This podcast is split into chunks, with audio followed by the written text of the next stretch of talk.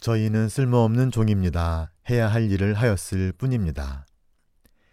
예수님의 비유 말씀을 인간적으로 보자면 매정한 주임처럼 느껴집니다. 당연히 종으로서 해야 할 일을 한 것이지만 적어도 수고했다는 말 한마디로 위로해주고 휴식의 시간을 주었어야 하지 않을까요? 그러한 인간적인 생각은 잠시 뒤로 하고 예수님의 말씀에 담긴 의도에 집중해 봅니다. 예수님의 비유는 하느님과 당신 자녀들인 우리 사이의 관계에 대한 이야기를 담고 있습니다.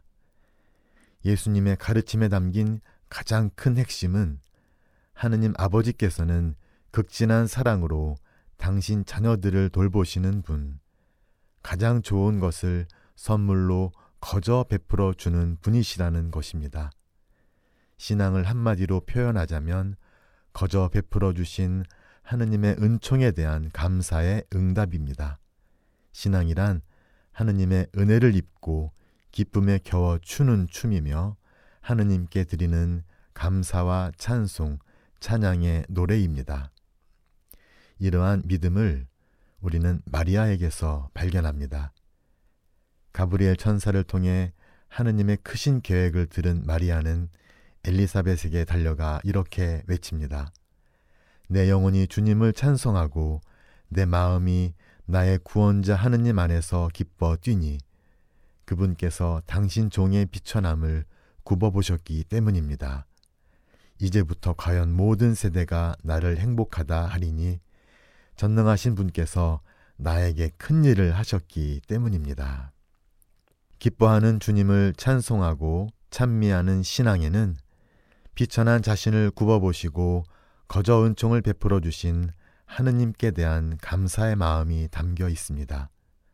그 은총은 우리가 어떤 자격이 있거나 공로가 있어서도 아니고 우리에게 그 대가로 무언가를 바라기 때문도 아닌 우리에게 거저 베풀어 주신 하느님의 선물입니다.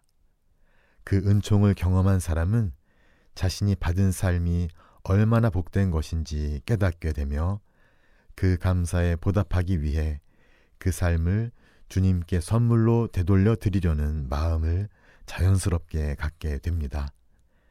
무상의 선물로 받은 삶을 무상의 선물로 다시 돌려 드리는 것. 그것이 하느님께서 인간과 맺기를 바라시는 순수한 사랑의 관계입니다. 이러한 관계를 우리는 구체적으로 미사 때 예물 준비 기도문에서 발견합니다. 온누리의 주 하느님 찬미 받으소서 주님의 너그러우신 은혜로 저희가 땅을 일구어 얻은 이 빵을 주님께 바치오니 생명의 양식이 되게 하소서.